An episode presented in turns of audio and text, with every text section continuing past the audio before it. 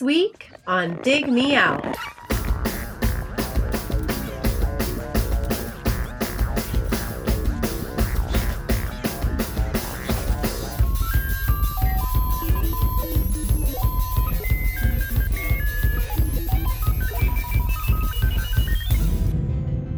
With your hosts, Jason Ziak and Tim Minichi. Jay, somehow we have survived 2016. Well, technically it's not over yet, so let's not get too... Okay. Knock on some fake IKEA wood, Jay, at your desk. This is the first episode of our 2017 season, the season 7, lucky number 7, Jay. It's all Season good of Dreams. From here. Season of Dreams. We have our first of many, Jay. Well, many is a strong term. A first of our few 250 level Patreon subscribers. The first person to sign up at that level back in December of 2015. Back when we were young and youthful and so many people hadn't died, Jay. And... the world was still spinning on its axis correctly. To join, to help us with their pick, joining us, our Patreon subscriber and listener who has joined us before. This is not a rookie to the show. He's been on before. Mr. Scott Hallgrim. Scott, welcome back. Oh, thanks for having me. Congratulations on 6 full seasons and what's sure to be a great 7. And I apologize if it was me signing up for. Your Patreon subscriber that caused, David Bowie and Prince and on and on and on. I won't take credit for Lemmy. That was 2015. But. Yeah. That one was like the floodgates opened after that. Once Lemmy passed, it was like, all right, start knocking them down. Florence Henderson, you're next. If he can go, anybody can go. Nobody's safe. Except Keith Richards. Fair enough. He's already dead, but we just don't know it. One of the best tweets I've seen recently is somebody said, "What kind of world are we going to leave to Keith Richards?" That's a good question. So I wish I could credit it, but it gave me a chuckle. Before we get to Scott's pick, I want to thank 2 people. Number 1, I need to thank Jeff Loney, who just joined us at Patreon at the $1 level. Thank you, Jeff, for joining us. We appreciate you coming on board and helping us finance our dreams and wishes, keeping the Dig Me Out podcast rolling. And also need to thank Steve Muszynski, who was a $1 subscriber for the last year. He bumped up to $2.50. He said, "I'm taking the plunge. I want a review after 12 months. Oh yeah! So he did the soft opening where he's like, I think I'm on board. And of course, Steve joined us same episode that you did when we did the short round of reviews for releases in spring and summer of 2016. Scott, yours was Voivod. Am I right? That's right. Yes. Yeah, that's off the top of my head. I didn't write that down. Wow. Because I don't take good notes. Impressive. But what I do try to do is listen to the albums that people suggest. And, Scott, you picked Mr. Bungle, Disco Volante. This is one where we could have, Mike Patton is the person that people are going to know if they're not familiar with Mr. Bungle. And he's been involved in a number of bands. So there was a number of options for us to... over the years, get to a Mike Patton-related outfit. This just happens to be the first one because we never made it to Faith No More, the band that people are probably more familiar with. So, first off, why did you pick this? I think you mentioned Mike Patton in a one-hit wonder, which as a huge Faith No More fan, offended me, quote unquote, offended me, but. But then you laid out a good case for these were the criteria were used, and I was like, okay, fine, But so why did I pick this? This is one of my 2 favorite albums of all time, and to be honest, there's just not been enough. There's not been enough Mike Patton on the show, so that's respectable. There hasn't been hardly any, and we like to get to everybody.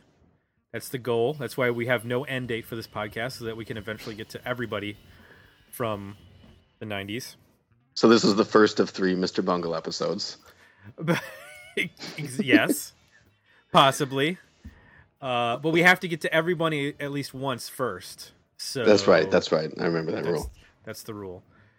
We have broken that rule, actually, a couple of times. But we can break our own rules. It's like parenting. You can always break your own rules. Big people get to break the rules. Exactly. We need to talk just briefly so that people are caught up. The history of Mr. Bungle. I'm just going to do some basics and then we can fill it in more as we go. History of the band. Formed in 1985 in Eureka, California. Band members were all still in high school. It was originally Trevor Dunn, Trey Spruance. I've always pronounced it Spruance, Theo Lengyel, and is that right? Your guess is as good as mine. Okay, Theo. It's Lengyel, Jed Watts, and Mike Patton, and then Watts was replaced by Hans Wagner, and then by Danny Heifetz, and then in '89 Clinton McKinnon joined the band. So they did a bunch of EPs and sort of self-released demo type stuff before signing to Warner Brothers. And their first album came out self-titled August 91. The one that we're reviewing came out 4 years later, Disco Volante, which has a tie-in to a James Bond movie. The title came out in October of 95. Then the third and final album came out 4 years after that. California was released in July of 1999. Of course, and I mentioned the band members have connections to bands like Faith No More, Tomahawk, Fantomas, a couple other ones that I'm not familiar with, so I'm not going to mention them, but if we need to, we will. So let me ask you, Jay, first. Had you listened to any Mr. Bungle before diving into this? I had attempted to. I was a fairly big Faith No More fan. And they were a band. Well, I mean, Faith No More brought lots of different people together, so they were huge when I was in junior high and high school. Okay. And they were one of those bands that, the art kids and the jocks and everybody could kind of get on the same page about. Now, so quickly as he started doing stuff with Mr. Bungle and some of the other projects, you want to check out, obviously, if you like Faith No More, what these bands are about. So I remember some of the more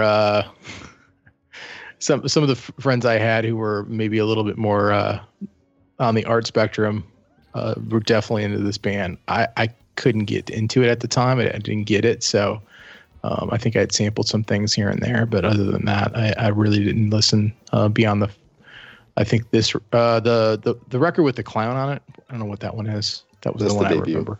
Yeah, that's the one I remember the most. I have never listened to Mr. Bungle before this episode. I knew the name, and I listened to plenty of Faith No More, but I just never made the time to listen to it. And the same thing goes for all the other bands that Mike Patton is involved in. I've pretty much just stuck to Faith No More and have never listened to anything else that he's done. I don't know why, because I like Faith No More, but it's just been a massive blind spot. Scott, how did you first discover Mr. Bungle?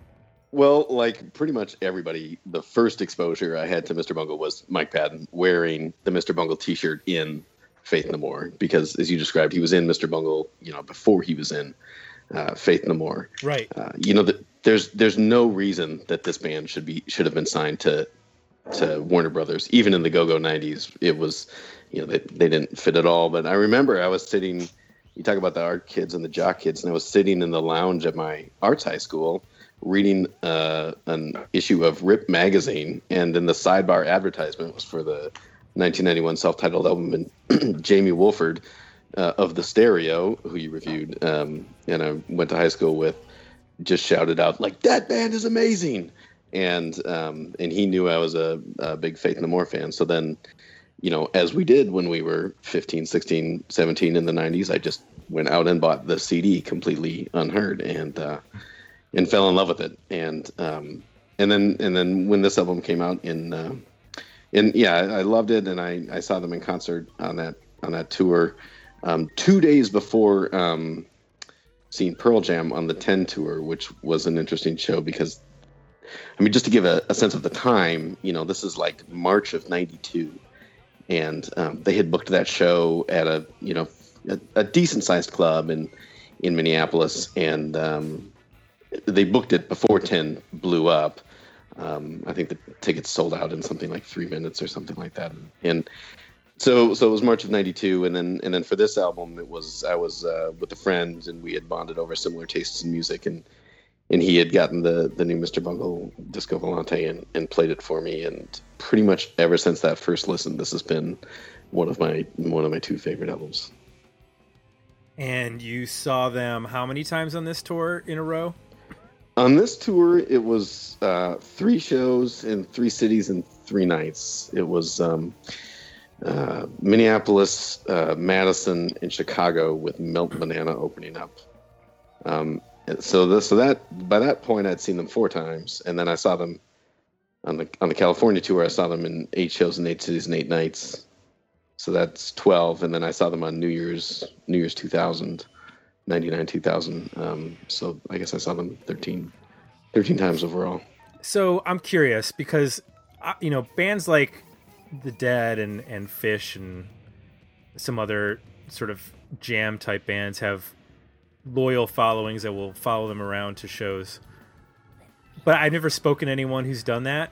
What sort of planning goes into seeing a band 8 times in a row?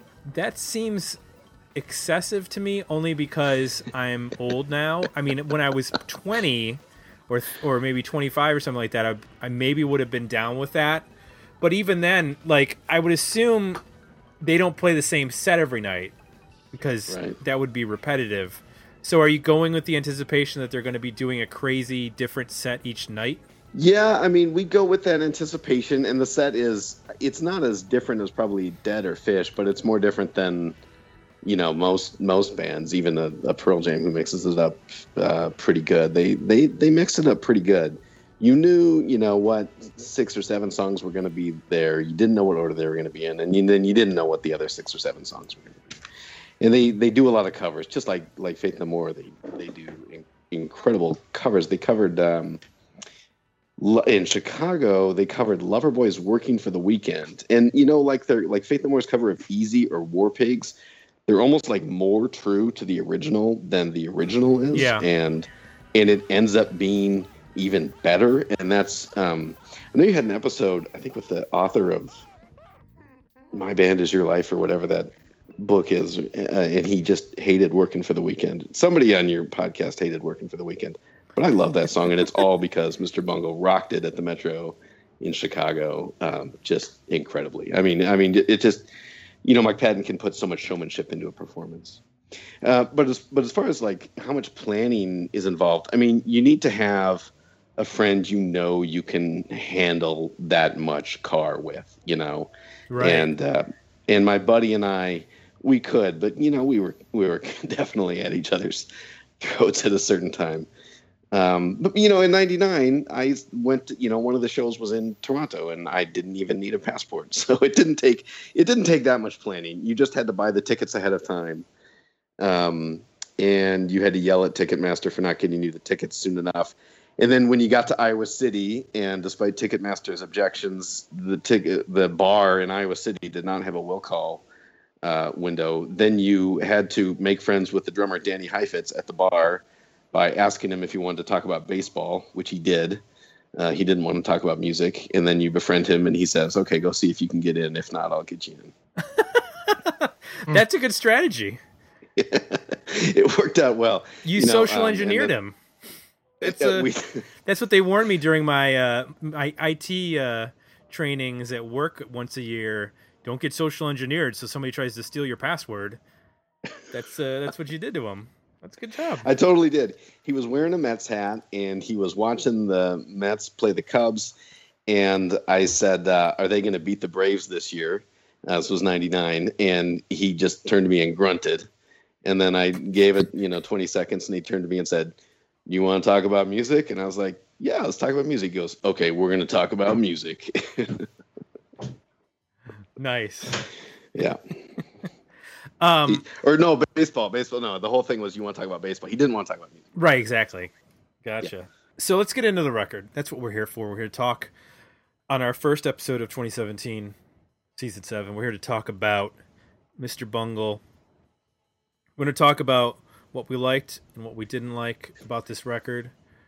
Jay, I'm going to start with you since you had some familiarity. I'm curious about your evolution, Jay, because you said that you had listened and not quite gotten it back in your teenage, you know, rocking the football mullet back in the days. So tell me something you liked about it now that you've re-listened to it. We're going to have to shake up the format of this episode, okay. I think. I need Scott to tell me what I didn't get then and I'm still not getting now. So I think in high school it's very much like you like what you like, and you know, if you listen to something you didn't quite like, you know, whatever, you moved on, and then there became factions of like, well, you don't get it or whatever. So many years later, I really do want to get it, and this is a band that is so eclectic and so almost schizophrenic that I find it difficult to grasp onto anything, because the moment you do, it changes. I mean, if there's something good to be said that just the ability to do that. And one of the things I'm really curious about is how in the world did they do that live? It just shifts on a dime from metal to jazz or lounge or I don't even know, like Latin music. First off, what appealed to you as somebody who got in this probably around the same age as me? And then how did they do this live? I think that's what's the most fascinating question for me.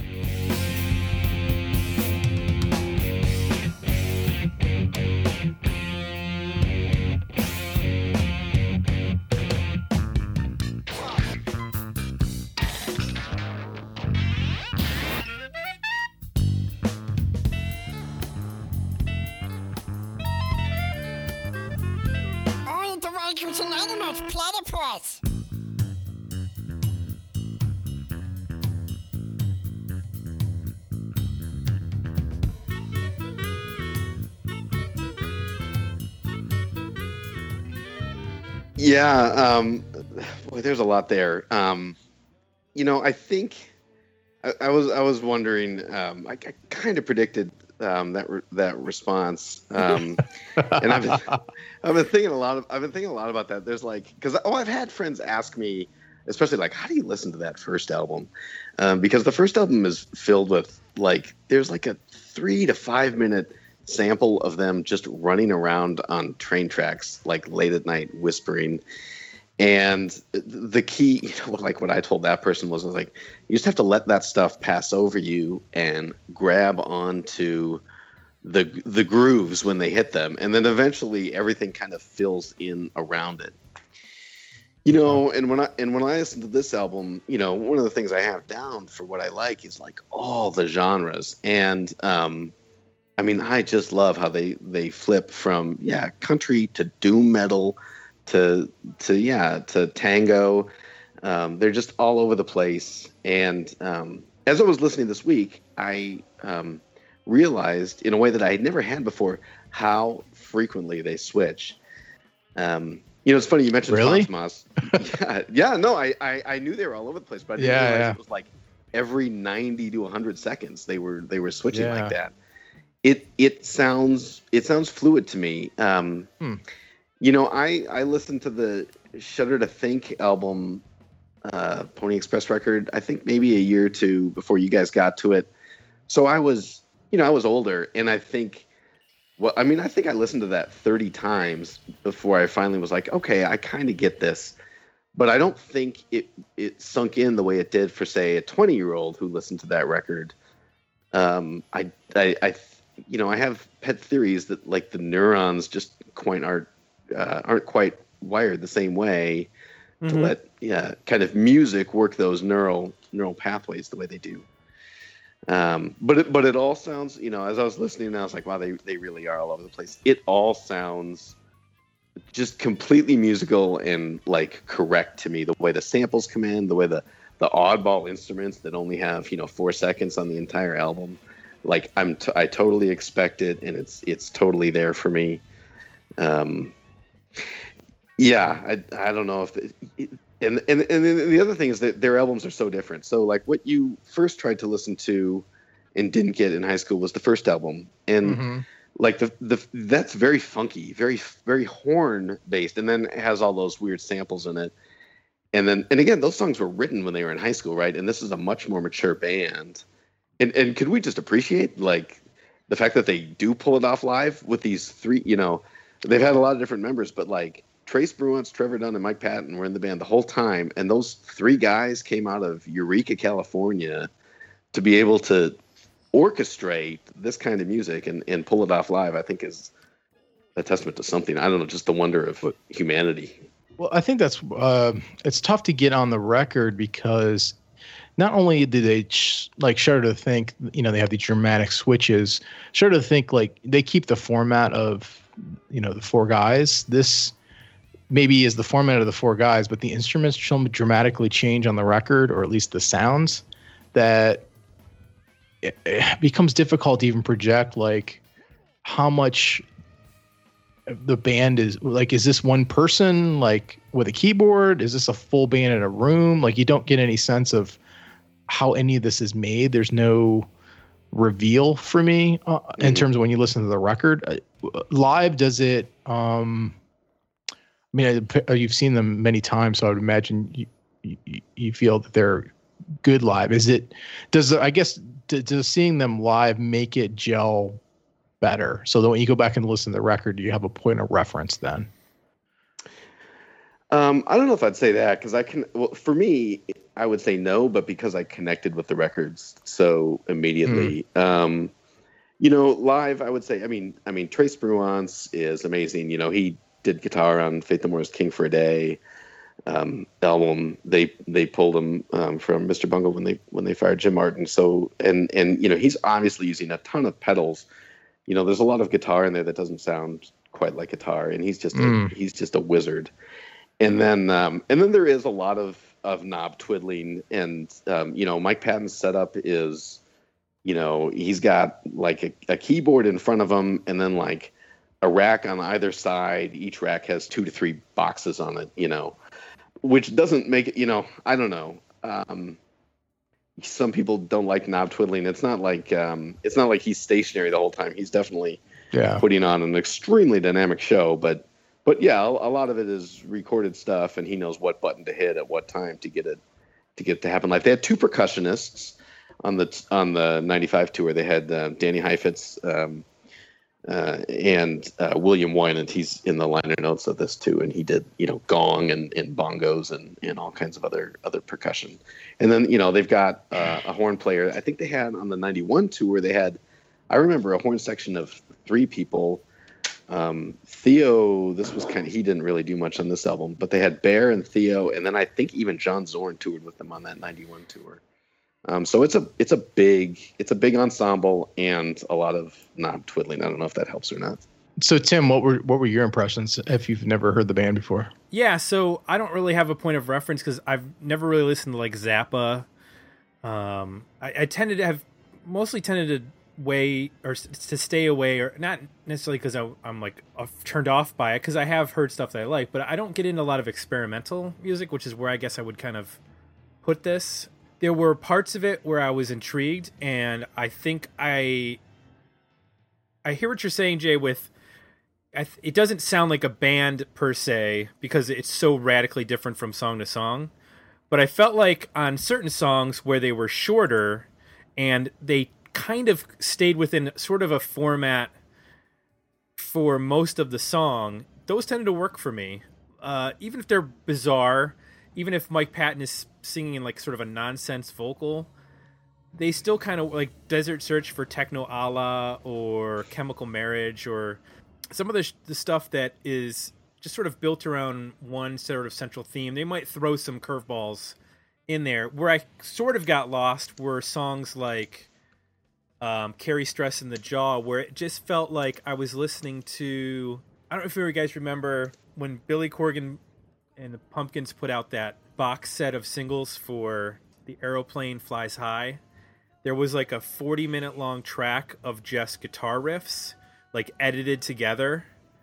And it was like all these demos that he had done. There were full songs, but he didn't want to release all the demos of the full songs. So he just cut like 10-second snippets of every guitar riff he had written. And they were all like, it was death metal, it was jazz, it was everything. And it just kept changing and changing and changing and changing. And there was no rhyme or reason. And like, that's what that reminded me of.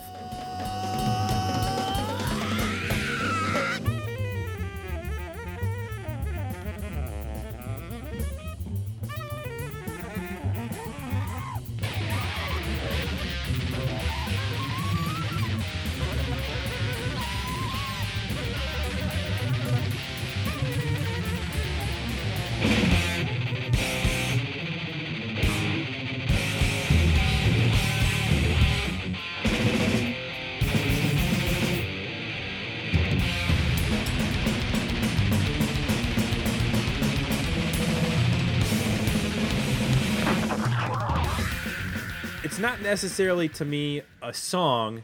It is musical, and there is a strong musicality behind it, but it doesn't work in the same way that the shorter, more concise, for them, songs work. Even when they do throw some oddball changes, because I like, you know, we started to think they throw some oddball changes in there, but from song to song, they sound like the same band. They sound like the four guys who are the band. Whereas this, on the things that worked and I thought were cool, even though they were disparate, they seemed to work for me. It just seemed like when we got into the longer songs, whether it was the bends as well or the last track, those longer tracks tended to me work against what the overall record was. Because I don't mind a song, I don't mind a band that's eclectic and from song to song maybe goes, you know, off the rails and does some stuff that is totally unexpected. When you do that within the same song 40 times, then I start to get a little bit like, okay, it's almost like showing off in a way that I'm like, okay, I recognize you guys are amazing musicians. And you've clearly mastered every possible subgenre from bossa nova to doo-wop to surf rock to whatever. You can do it all, but like, to me, it's just the longer songs that didn't work as opposed. And so, you know, the one thing I liked, if I was going to go down that road, is what they do as musicians is amazing, and I liked hearing that because we haven't really covered that at all, even though that's a part of, you know, a section of 90s music. But on the flip side, the one thing I didn't like is when it got. I felt like it hampered the idea of what a song is, which maybe is the point to them, if somebody wants to verify that or not, is that they're deconstructing what a song actually is. Yeah, I don't like, you know, it's what you mentioned. I mean, I have some of the similar notes, you know, like Desert Search for Techno Allah, and like that's the first one that, you know, I think could have been, you know, I mean, it comes even close to being a single, which, I mean, I guess kind of semantically goes for what you're going with, you know, song. And yeah, you know, like Violenza Domestica, After School Special, those aren't, yeah, I don't think those are songs per se. I mean, I think of the whole album as, you know, kind of a suite, kind of a work in itself. And the bends I think of as a suite within a suite. And, you know, this is so rich. This is so full. Like, this is like, you know, I went to this Thai restaurant in Chicago. I think it was called Arun's or something like that. And it had like an 18-course tasting menu, right? And it comes out and the food is so dramatic, but the course is so small that you're like, oh, I can handle 18 courses of this. And by the 18th course, hell, by the 15th course, you're thinking like, this is still delicious. I'm still enjoying this, but I am full, and my mouth, like my neurons from my tongue to my brain are full, like they cannot take anymore. And by the time you get to the bends, I can totally appreciate that's where you are, you know. I'm surprised you said that about Merry Go Bye Bye, because I think that's very song-like. except for that hidden track on the end, you know. But I think, but I like to put that. I like to put "Merry Go Bye Bye" on mixes. I think it's pretty accessible. I guess I thought that was all one song with just a lot of.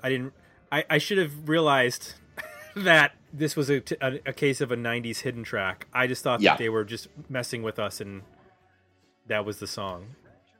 Yeah, and I think it's almost like a. I think it's kind of a spit in the face to hidden tracks because the random percussion, you know, and the it's all on tape and stuff just seems so dumb. And yet there's these parts where they put these samples in. And again, like to me, it sounds really musical. So I think it's almost like, you know, just kind of elbowing hidden tracks aside and then saying like, okay, but we can do some cool stuff with this.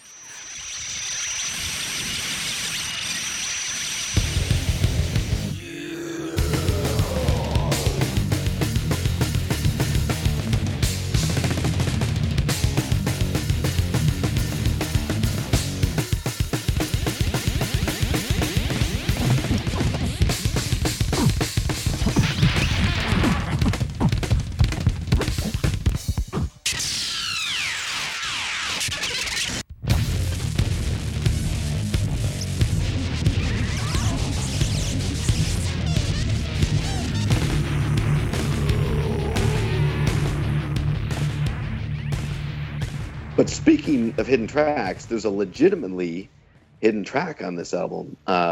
You mentioned Carry Stress in the Jaw, and about halfway through that song, things switch from what before it might have been a more conventional song to, you know, there's that Grandpa Simpson voice saying, like, I know the secret song now. They didn't tell me. They kicked me out of the band and all that stuff. That is on the... So on the, you know, Spotify or whatever you listen to, and on the CD and on the cassette, that just comes after Carry Stress on the Jaw. It's actually called The Secret Song, or sometimes it's called Spy.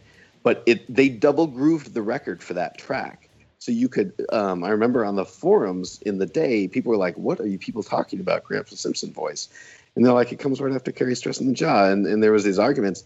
And then people found that if you just you had to randomly drop the needle on the record to get that groove to play, but if you just played it from start to finish, it would skip right past it. Wow. Yeah. Never heard of that. Yeah. So, and then there's a story, you can get all this, like bunglefever.com is probably the best place to get all these details. But it was like, somebody, so the person doing that, the Grandpa Simpson voice is, I think Trevor, and Trevor didn't know about the song until like he just happened to stumble across it. And then so he recorded that vocal track over it. And then they kept the vocal track secret from Mike until like basically the day it was released. Anyway, but the double grooving is something that I've never heard of in any other album, certainly not mass produced. I don't even understand how that works. Yeah, I think it's just like they widen up like the track that the regular needle would take around, and then they can put another set of grooves in there that you can that like don't the starting point of that second set of grooves doesn't connect out to the outer grooves. It's just you just find it by placing in whether something funky happens at the end or whether the grooves kind of come together to go into Desert Search for Techno Allah. I'm not sure. I've never had a physical copy of the record, but. Huh. That's weird. Are you a Zappa fan? I am. Okay. I am. Yeah. That's another one. There's like a connection here between like this genre of, I think, experimental / I don't know. Avant-garde. Almost. Yeah. Which I think these guys fall into. I definitely describe them as avant-garde. And when I listen to Zappa and Mr. Bungle, the same thing. It comes back to my answer to my friend. You know, I was like, I find the grooves, and then the rest I just let wash over me, and then probably over time, like if it's good, and not all of Zappa, I don't appreciate at all. You know, the stuff I like kind of tends to kind of fill in and groove some kind of neural pathways that then connect with me. You know, another Mike Patton band, Fantomas, which you mentioned, they have, like, their first album, which I've thought about recommending because it came out in 99, was like the tracks are called like panel one, panel two, because it's supposed to be like a comic book. So it's very stop start. It's very like a riff for 25 seconds, you know, and then they go on to the next track, you know, and that works really well for me. The whole album is like 35 minutes, so it's much more doable than this, which even if you take away the bonus track, is still like 72 minutes. But then by their fourth album, they went back to that style, and like my review was like, this is too much. You get me into this groove for 15 seconds, and I really start to enjoy it, and then you pull the rug out from under me. And so I don't know. I wonder if that's part of what's not catching with you, the fact that like, they don't stay in a groove that you're enjoying long enough, or I don't know. Yeah, I think so. I think if he sang more on the record too, that was the other thing that kept throwing me, is that he seems to do everything possible to not sing. Like sometimes I want to, like, I know the dude could sing. I'm like, just give me a melody, give me something, you know, and it's almost like he's pushing you. I mean, which I can appreciate as artists. I feel like he's pushing you to the limit of like, okay, how far can I tease this out? What other stuff can I do? How far can I push you? I very much get that reaction when I listen to this, because I mean, there's not a lot, or if any, straight vocals on this record, right? I mean, or if there are, yeah, just moments. Merry Go Bye Bye is the closest to that. Yeah. Yeah. I mean, and if you're interested, and I wouldn't, you know, but the third album, California, came out in 1999, and that one, so the three albums are incredibly different from each other. And the third album is like the closest they came to like a pop record. Like it's 10 tracks, it's 45 minutes, it's very songy. Like it's just 10 songs. So and it's they stripped down the band. They're still quite experimental, but less avant-garde, if that makes sense. Like it's just more song oriented. I'm interested in checking that out, in reading the history of the band and in reading the reviews for each record to get a taste of the evolution of the band. That's what kept coming up, is that you almost have to go backwards with the band if you're, you know, a more mainstream listener, because starting at the beginning or with Disco Volante is going to be your more challenging records, whereas California is the more accessible one for a band. But I think it said that Mike Patton said, though, like, it's accessible for us, but if you're a No Doubt fan in Ohio, it's not accessible. So I think some No Doubt. So yeah, I mean, California is not for everybody either, right? They didn't have any breakthrough hits. The biggest problem I have with California, because I listened to all three to prepare, and it's not produced as well. It's not engineered as well. Like the sound isn't as good as the first two albums. And like I think this one's amazing in that like it goes from genre to genre to genre, and every instrument is just, I think it's crystal clear. I think the drumming is phenomenal. I mean, the drummer to switch between those genres, you know, from jazz to doom to thrash, like that is incredible. There's no doubts about the musicianship, that's for sure. Yeah, no doubt. Boom. I love that they had a cassette release called OUA18. I'm looking at their the Bungle Fever site right now. Yeah, they had four demos before the first album. Yeah, this band had no business being on Warner Brothers. No, that's what's crazy, is that they were on a major label. I mean, like you said, it was, you know, one of those situations where it was the 90s or just before the 90s. And, you know, with him joining Faith No More, he had leverage to get Mr. Bungle signed. So, I mean, that's exactly what it was. I mean, that's exactly what it was. Yeah. And it's interesting you say, you know, when you're listening that you kind of lock into the grooves, and that's what is sort of driving your ear, because I can pick up on that. I think the thing is that I get a little distracted by some of the other instruments that are pushing against the rhythm melodically. I would compare it to like the sound of glass breaking randomly. Yeah, that might be it. Kind of throws you out of the groove. But I guess in terms of the like experimental end of the spectrum, like I tend to lean more towards the ambient, like Brian Eno, you know, that end of things. For okay. If I just want like the groove and just want sort of a bed of music that's going to sort of lock into me mentally without having to focus on lyrics, without having to, you know, listen to guitar riffs and whatnot.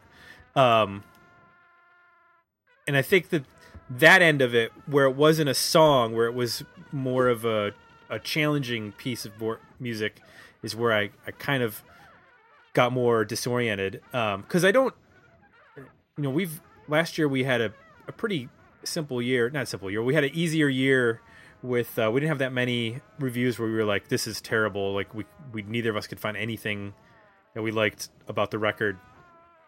I think one of the few records that we actually did talk about it where we only had one song that we liked was an album that I picked. So it was my own fault. But in talking about like where I'm at with like an overall rating, like I can, you know, it's not something that I would choose to listen to on a Saturday afternoon while I'm driving with the top down in the convertible. But there are particular songs that I do really enjoy and I would like to go back to, and I definitely want to check out the California record. So I'd probably be at like an EP rating for myself, because I think there's a lot for someone who's got their toe in the experimental music end of the pool, but on the much more ambient side of it. Whereas this, which incorporates, like you said, like doom and death metal and lots of heavier sounds, I'm not listening to doom metal to begin with. So if you're going to play around with that next to a bossa nova riff, it's not going to swing me towards doom at that point anyways. So, but I do like quite a bit that's on here, and I'm interested to check out more. So that's where I would be at. Jay, do you have can you rate this? Well, first I want to say this, you know, records like this, they were significant. I mean, they tell the story. They, you know, had factions of people that loved the band, like Scott. They, you know, I don't know that this band could have gotten a label deal in the 80s, and I don't think they could have got a label deal in the noughts. So it's good. Pretty specific to the 90s. That said, I knew there was a that said coming up. You know, it is like as far away from what I can understand as you could have possibly imagined. So yeah, I'm more of single, just to know like what the band, just for reference, like, oh, this is what this band is about. Okay. I don't quite get it, but now I at least have a point of reference of what Mr. Bungle is about. Scott, I think what you said about, and you have a certain point in your life where the neural transmitters are firing correctly and you can sort of like accept something that's different. I think you're spot on with that, because I've heard theories that kids who learn to read music at a particular age will always retain that ability. But as you grow older, it becomes harder and harder to understand the written, like notated music. And as someone who tried to learn notated music in college, I fought with it until I finally gave up. But there are kids who are like 12 years old that can read music perfectly. And I do think that your brain wires, you know, and you hit certain things at certain points. And for a band like this, like you're right, I think you're right in the sense that you have to be certain sort of like open to that, for it to sort of connect with you, and that has something to do with your development, you know, mentally in your, whatever you said, your brain, your neurons, neural pathways. Because I don't know where I would have been. Cause I, you know, back in college, or not even college, in high school, I was all over the map with listening to music. You know, I had like Blood Sugar Sex Magic and Physical Graffiti and, It Takes a Nation of Millions to Hold Us Back, and you know, I'm listening to like all these disparate old, new, you know, hip hop, rap, funk, metal, and I wonder if somebody handed me a Mr. Bungle CD at that point, if I would have been like, I don't understand what the hell's going on, or I'm in love with this band, this is the craziest thing I've ever heard. So I have to do some time traveling to figure that out. But yeah, I mean, it clearly exists, like you said, for written notation and also for language learning. I mean, in linguistics, we call that the critical period, right? You know, and I've just always thought, like, well, there's a reason that everybody thinks that the best music, you know, quote unquote, everybody thinks that the best music they've ever heard came out when they were in high school, right? I just think there's something to that. Yeah, and I'm late to, I was late to hip hop, and I've gained a greater appreciation for it, but I've like actually had to put effort into it, where a lot of my peer group is just like, no, you know, it all started with, Fear of a Black Planet, and took off from there. You know, and I think as far as my review, you know, I'm obviously at an album. If I had to cut something, it would be the bonus track, you know, the hidden track at the end, and then, you know, maybe everybody I went to high school with is dead. You know, and you might want to try listening to that selection yourself, because that is a very hard introduction. And as much as I love this album from the start, like, it took me literally years to appreciate that first track. That is a really hard way to introduce a record. Yeah, it is. And the drums on that are, you mentioned about the drummer being amazing. Drums on that are crazy. Drill down and just focus on what's going on with the kick and the snare and stuff, it's insane. I'll have to do that. The folks over at Patreon, we need to remind everybody you can join $1, $2.50. We're talking about these records. We are doing previews and putting up bonus content and stuff like that. So join us, people like Scott. After 12 months, they get to review an album with us and blow our little minds with crazy experimental music that only could have happened in the 90s, which is why we like doing episodes like this, because like with our, this is going to be a weird transition, but like with our swing episode last year, we're being exposed to new music. Well, especially me. Jay had already heard it before, but hadn't been back since his initial exposure. But we get to tackle some stuff and some music that we didn't check out in the 90s. So we'll be doing that some more this year with some roundtables and some episodes coming up in the next 12 months. Also want to remind people they can go to Facebook, Twitter, and digmeoutpodcast.com. And of course, if you like what you heard, positive feedback, please leave it over at iTunes. We greatly appreciate it. And we have a bunch of new stuff in our Zazzle store. That's zazzle.com/digmeoutpodcast. Lots of cool things for people to buy. Coffee mugs. I'm holding one right now. I'm drinking my Diet Coke out of my coffee mug right now that says Dig Me Out on it. That's some branding right there. Coffee mugs. When are you sending me one of those? Jay, you have the ability to go purchase it at the employer price. You can just pay the behind the scenes price. Don't you know that? Oh, that's right. That's right. If I buy it and send it to you, then I have to pay like the customer price. Well, you're already sending me that Dokken record, so can you just throw the coffee mug in there too? No, I cannot throw the. You fool, Scott! Thanks so much for joining us.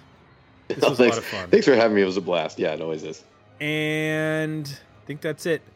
Episode number 1 of season 7 is in the books.